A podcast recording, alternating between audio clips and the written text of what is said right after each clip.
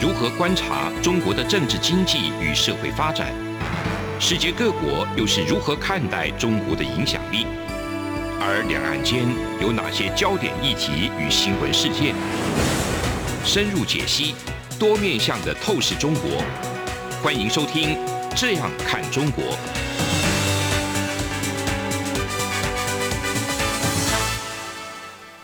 各位听众，大家好，这里是中央广播电台台湾之音，我是主持人陈冠廷。今天非常荣幸邀请到欧洲价值安全政策中心在台办事处主任，也是捷克国际事务协会中东欧中国观察员的平台成员叶浩勤先生。那叶浩勤先生，他在美国的里奇蒙大学取得政治学和中国研究学士的学位，并且获取台湾的教育部奖学金。在台湾的政治大学完成国际研究的硕士学位，他的研究范围包含国际安全、台欧关系、南南合作，还有比较民主化研究。那今天非常荣幸邀请到一号型主任来跟我们谈谈北约跟中国，还有一些安全上的挑战跟情势。在此之前，我们先简单的介绍一下最近在北约的联合公报发生了什么事情。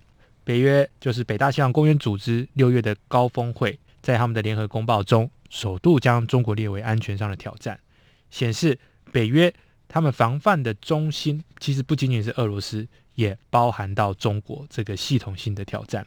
那除此之外，北约也计划修改战略概念，强调的是什么？内部整合、凝聚团结，以一致对付各种的安全挑战。那这几十年来，中国领导人一直在向俄罗斯领导人示好，特别是在俄乌战争之后。我们更可以看到，俄国跟中国在各种层面上面的关系在加强，等于是说，传统上北约面临的主要的竞争对手或者是安全挑战，已经不仅仅是俄罗斯，还有具备强大经济能量的中国。所以这一次，我们为什么邀请叶浩勤，也是担任这一个在台湾的欧洲价值安全政策研究中心的主任，那就是因为北约不仅仅是欧洲，或者是跨大西洋。的组织而已，它面临到的挑战是全球挑战。那首先，我们请叶主任先跟我们的听众朋友打声招呼。陈主持人您好，各位听众大家好，谢谢叶主任。如同刚才简单的介绍上说到，在刚刚结束的马德里高峰会上，北约公布了新的十年战略构想，是不是请叶主任跟我们的听众解释一下这个文件的意义？事实上，叶主任可不可以跟我们分享北约的存在的重要性？那它为什么跟台湾的朋友有关，以及这是把中国划入这一个安全上的挑战，对中国人民、跟台湾还有印太区域的这些朋友们、伙伴们有什么样的意义？非常感谢主持人提出的问题。首先，我想非常感谢主持人今天邀请我参加这样看中国节目，我自己也算是本节目的听众之一，所以今天特别荣幸能够当来宾之一。那为了了解北约最近结束的高峰会的重要性，我们先要定义一下北约所谓的策略概念到底是什么。那为了了解北约策略概念的重要性，我们就可以视它为一种呃路线图。那北约大概每十年都会。提出呃这种的文件，然后计划一下在未来发展要特别注意什么样的团体安全的方面。那北约上一次提出它的策略概念是十二年前，就是二零一零年。从那个时候，在全球安全的环境，我们又发生了很巨大的改变，所以特别是。俄乌战争开始以后，需要做出一些挑战。那目前最大的挑战之一就是来自于中国的威胁。那我知道我们今天的重点之一就是，呃，我刚才提到的策略概念，把中国宣布为系统性的挑战。但是在呃过去的十二年的这个时段当中，还有很多其他的挑战。又又又开始，那包含来自俄罗斯的威胁，包含所谓的气候危机，还有一些跟国际安全、跟性别有关系的议题。所以这些议题都列入今年新提出的策略概念。其实你有问我，那我们今天上这个健康中国节目，为什么要讨论北约？北约跟台湾跟中国有什么样的关系呢？那我觉得有两个重要的原因。第一个是在过去，北约的会员国没有特别注意到俄罗斯对太平洋这个地球的影响，但是我们应该了解，俄罗斯也有自己的太平洋策略。然后东北亚的最北部就是就是俄罗斯的海岸。呃，俄罗斯总统普京二零一零年就开始提出一些跟俄罗斯东亚海岸、俄罗斯最东部的发展的的一些策略，呃，包含一个特别的政策叫做 “Pavarot na Vostok”，它的意思就是呃新东方政策。那台湾有一个新南向政策，俄罗斯就有一个新东方政策。呃，大概是两年前。北约特别开始注意到印太地球的重要性。如果我们从历史的角色想了解北约的发展，那我们很明确的会发现，它跟以前的冷战的一些过程有有是有关系的。但是目前我们也有发现，俄罗斯一定也是在印太地球的一个重要呃威胁的来源。然后，呃，第二个就是我我已经有提出的，在新的策略概念，中国被很明确的提出，然后在就是 stability in the Taiwan Strait，那两岸稳定状态也算是北约的一个重要的目的。所以我觉得北约不只是一个北美跟欧洲的机构，它越来越有一个全球性。刚才叶主任您提到北约的这个战略，还有它的这些变化，那你也提到说中国第一次被北约他们讲到是系统性的对手，那系统性的对手到底是什么意思？这个认定对台湾有什么样的意义吗？北约的策略概念把中国宣布为系统性的挑战，并在声明宣言中首次批评性的提到中国，称中国的政策是。强制性的网络行动是恶意的，言论是对抗性的。北约还表示，中国政府正在与俄罗斯一起努力颠覆既有规则的国际秩序。这些做法与我们西方的价值观和利益背道而驰。所以，我觉得我刚才提到的这个颠覆的政治。颠覆既有规则的国际秩序的的这个策略的这个方向，就表示种新的挑战。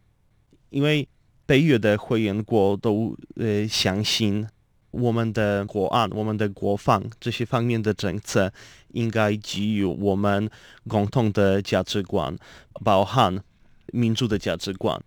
那当然，如果你要提出一些比较批评性的分析，你可以说，那北约的会员国之中有匈牙利、土耳其这样的国家，然后在所有跟民主品质有关系的研究，他们都会占一个很低的地位，所以这件事情没有错。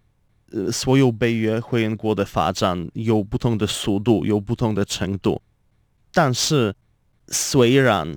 北约算是一个防御的国际多边机构，这些价值观对我们来说是很重要的。所以，中国还有中国跟俄罗斯的合作这个现象，很明确的挑战这个价值观的系统。非常感谢叶主任的分析。其实，这个世界的价值观是非常的多元不同的。至少对我们来说，对我来说，如果不能够改变中国。那至少也不能够让中国改变我们的生活模式。那非常感谢叶主任在节目的上半段跟我们分享的精彩内容。那我们休息一下，马上回来。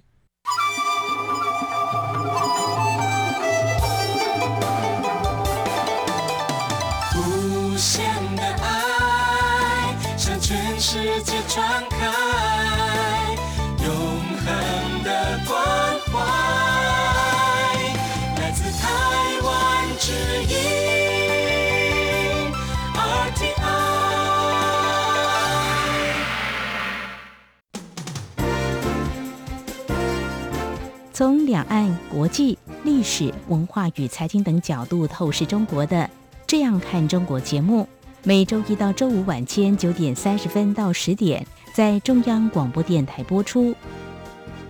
如果您对《这样看中国》节目有任何收听想法或意见，欢迎寄信到台北市北安路五十五号，也可以透过电子邮件的方式。节目有两个信箱：二零二零 at。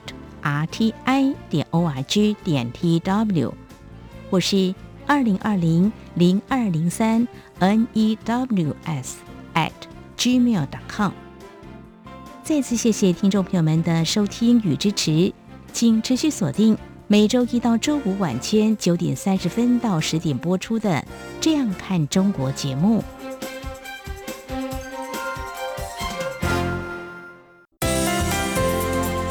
你知道吗？侨委会今年的海外华文媒体报道大奖开始征件了。真的吗？没错，今年是以全球变局下的变与不变，发挥海外华媒影响力为主题，总共规划平面、网络报道类、广播报道类、电视影音报道类三个类别奖项。不止如此。还有全球新闻志工限定的侨务电子报新闻报道特别奖，只要你是侨务电子报的新闻志工，而且报道作品有在侨务电子报刊登过，就可以报名喽。那参赛作品只要是聚焦台湾、报道台湾，而且在限定刊播期间于中华民国境外媒体平台刊播就可以了吗？没错，把握时间，在七月三十一日前上网完成报名。那我赶紧上二零二二。海外华文媒体报道大奖官网查询相关证件规范，网址：https: 冒号双斜线大写 cljaom. 大写 Taiwan dash 大写 world. net。以上资讯由中华民国侨务委员会提供。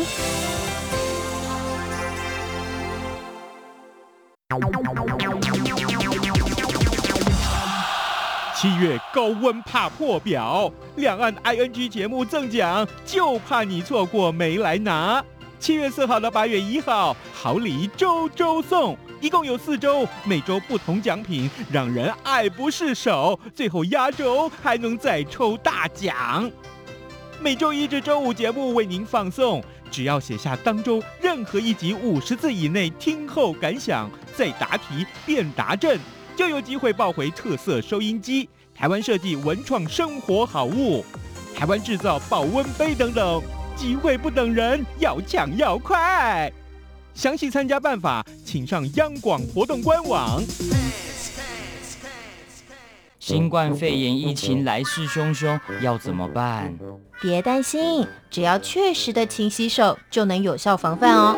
对对对，洗手口诀我都记住了，要内外夹攻大力丸，彻底清洁手掌、手背、指背、指缝，还有大拇指跟手腕。最重要的是，整个过程要搓洗四十到六十秒，才算是有效的洗手哦。RTI 中央广播电台，跟你一起守护健康。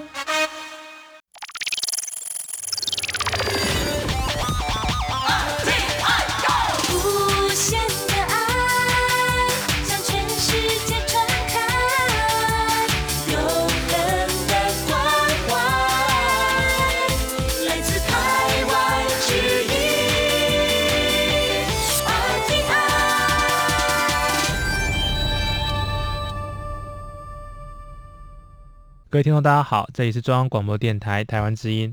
今天我们邀请到欧洲价值安全政策中心在台办事主任叶浩勤先生来跟我们分享北约最新的这一个对中国的政策。那前半段叶主任跟我们分享了什么是系统性的对手，以及这个北约公布新的十年的战略构想的这一个文件的意义跟它的一些变化。那接下来我想要请教，这次在二零二二年的北约马德里高峰会，有邀请了一些印太地区的国家，澳大利亚、日本、纽西兰还有韩国。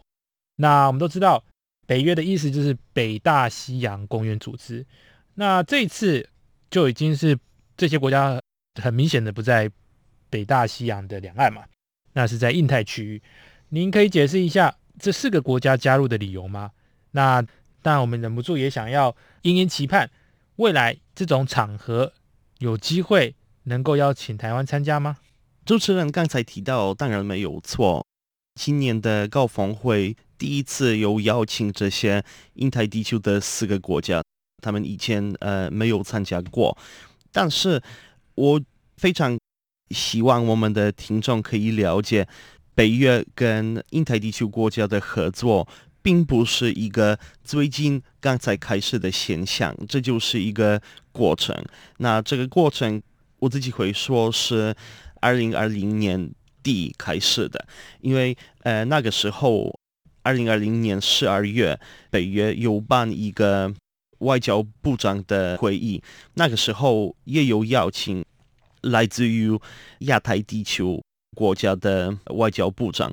那个时候会议重要的内容包含中国的政治发展并呃国际影响。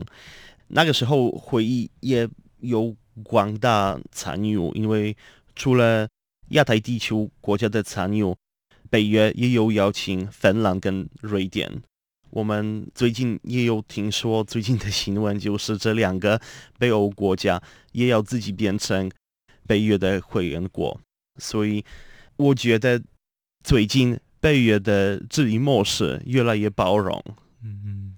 那这个二零二零年的会议很明确的表示，北约有了解。中国的发展，然后中国在世界政治的舞台占越来越高的地位，表示中国的发展这就是一个全球的现象，所以也一定需要列入到北约的策略概念。但是你刚才有问我，这四个国家有加入会议，对台湾有什么样的影响呢？有没有机会？台湾会被邀请吗？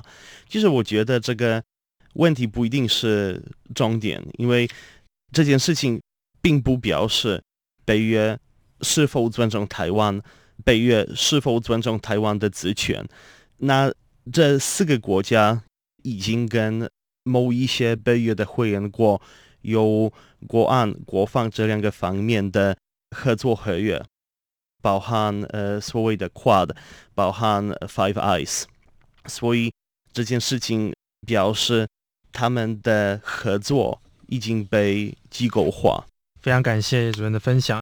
您刚才有提到 Quad 这个部分，是否可以进一步阐述一下北约与四边安全对话的关系？在某种程度上面，我们可不可以说 Quad 越来越朝向成为太平洋的迷你北约方向发展？或者是说，Quad 的崛起是否标志着北约在全球安全架构的相关性是下降，或者是其实是相反是上升？您怎么看这个部分？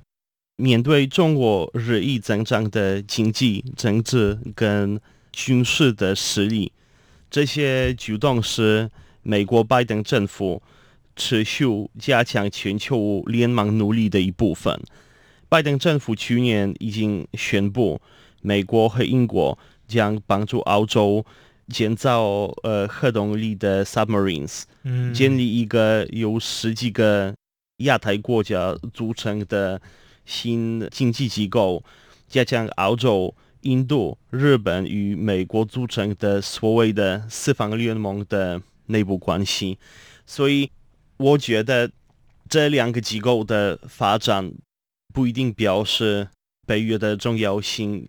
有落地，或者北约跟美国的政府对东欧的重要性越来越低，有可能在未来我们有我们会发现这两个机构会开始进行一些比较系统性的合作。那除了这四个今年参加马德里高峰会的国家之外，北约有的时候也会提出跟印度。开始有一些交流跟合作，所以我觉得这件事情就表示北约有发现，在印太地区发生的事件一定会影响北约会员国的国防跟国安环境，所以我真的觉得在未来我们会看到更多的合作，不是竞赛。非常感谢叶主任在四方对话以及北约之间的关系上做出非常精彩的分析。那其实除了四方会谈跟这个北约之外，鉴于欧盟跟中国的态度其实是非常不像北约这样，就相对的保守和分散。那有些人可能会认为说，在北约的战略概念中，把中国列为系统性的对手。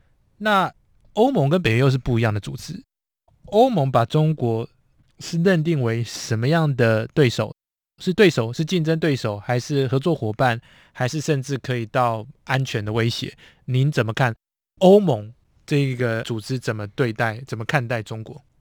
虽然主持人刚才提到的问题非常重要，嗯但是我觉得我们今天的时间有可能不够，可以完成的分析。那欧盟对中国的态度很难分析的重要原因是，欧盟到底是一个二十七个国家的联盟，然后呃，二十七个国家都有不同的期望，然后有不同的目的跟不同的策略。那如果你从不是国防的角色，而是经济的角色而来分析嗯中欧关系，你很快会发现欧盟国家之中的的区别真的蛮巨大的。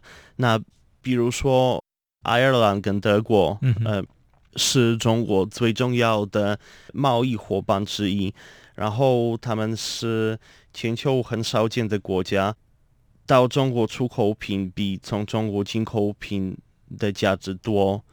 那这件事情表示跟中国的贸易关系的重要性。但是呢，在台湾，我们通常注意到的东欧国家，通常没有发展很机构化的贸易关系，所以他们的弹性真的比较大。我觉得今天值得跟听众分享的一个事件就是，虽然我们的重点是北约的策略概念，但是几个月前，欧盟也有提出，也有宣布他们类似的文件，呃，叫做策略指南 （Strategic Compass）。嗯哼然后，如果你来比较北约策略概念跟欧盟策略指南的内容，你就会发现，那两个文件对俄罗斯的分析是蛮相同的。嗯哼因为欧盟有感受到俄乌战争的影响。那比如说波兰，在东欧的最大的欧盟会员国之一，目前变成来自乌克兰难民最多的国家，所以在很多的层面，包含呃社会、经济、文化、政治的层面，这个影响呃真的很明确。但是到底欧盟会使用三个词表示欧盟跟中国的关系？第一个是伙伴，嗯。第二个是竞争对手，嗯。第三个是系统性竞争对手。嗯。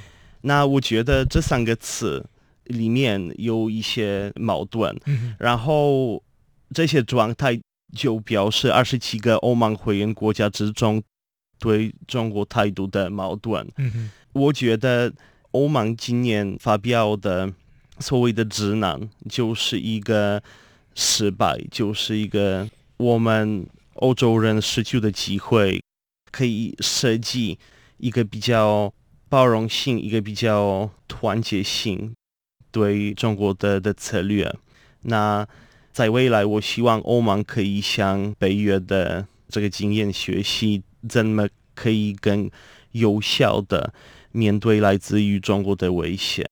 非常感谢叶主任，在这个叶主任精彩的分析之后，我们可以知道，其实北约跟欧盟在安全上面的取舍，在经济跟政治还有安全上，双方的这种权衡都不太一样，不尽相同。那当然，这一个欧洲面对俄罗斯跟面对中国态度也是非常的，有些时候是一致，有些时候是矛盾，因为毕竟它是由二十多个国家组成的一个联盟，所以在安全议题上面，当然已经慢慢的趋近啊，有共同的利害关系，有共同的共识，慢慢的有走出这一条路来。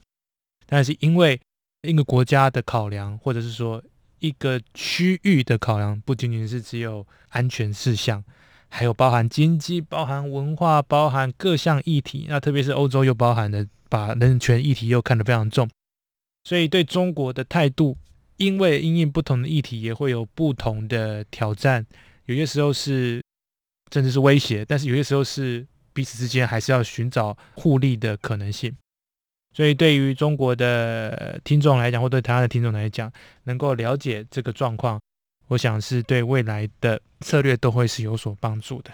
那当然，对中国的经济来说，能够走向一个更开放，在安全上对这些国家的威胁越小，那当然，呃，未来的大家互利的基础就越大。所以还是还是正告啊，中国的领导人能够思考未来在政治安全还有经济上面的走向。最好是不要再跟这个世界的潮流背道而驰，这对中国人民也不是好事的。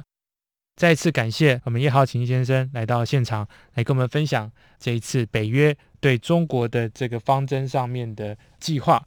再次感谢各位听众的收听，我们下周再会。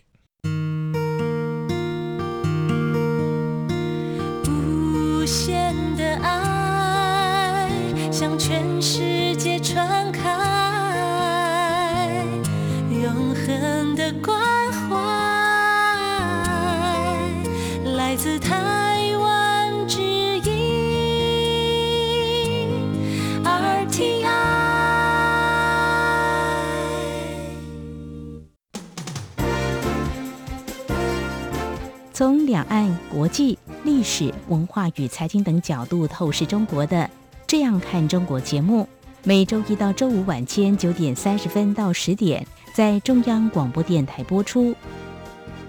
如果您对《这样看中国》节目有任何收听想法或意见，欢迎寄信到台北市北安路五十五号，也可以透过电子邮件的方式。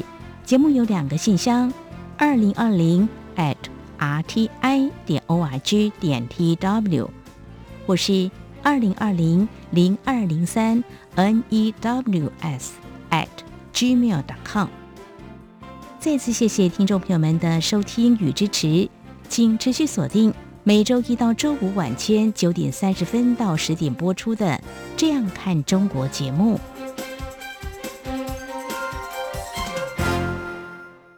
COVID-19 武汉肺炎疫情趋于平稳，但我们还是不能松懈。除了落实社交距离及做好个人卫生防护，还要勤洗手。并且在无法保持社交距离及搭乘大众运输时佩戴口罩。防疫新生活，对抗病毒，我们一起加油！是阳光，世界之窗；是阳光，翅膀环绕着地球飞翔。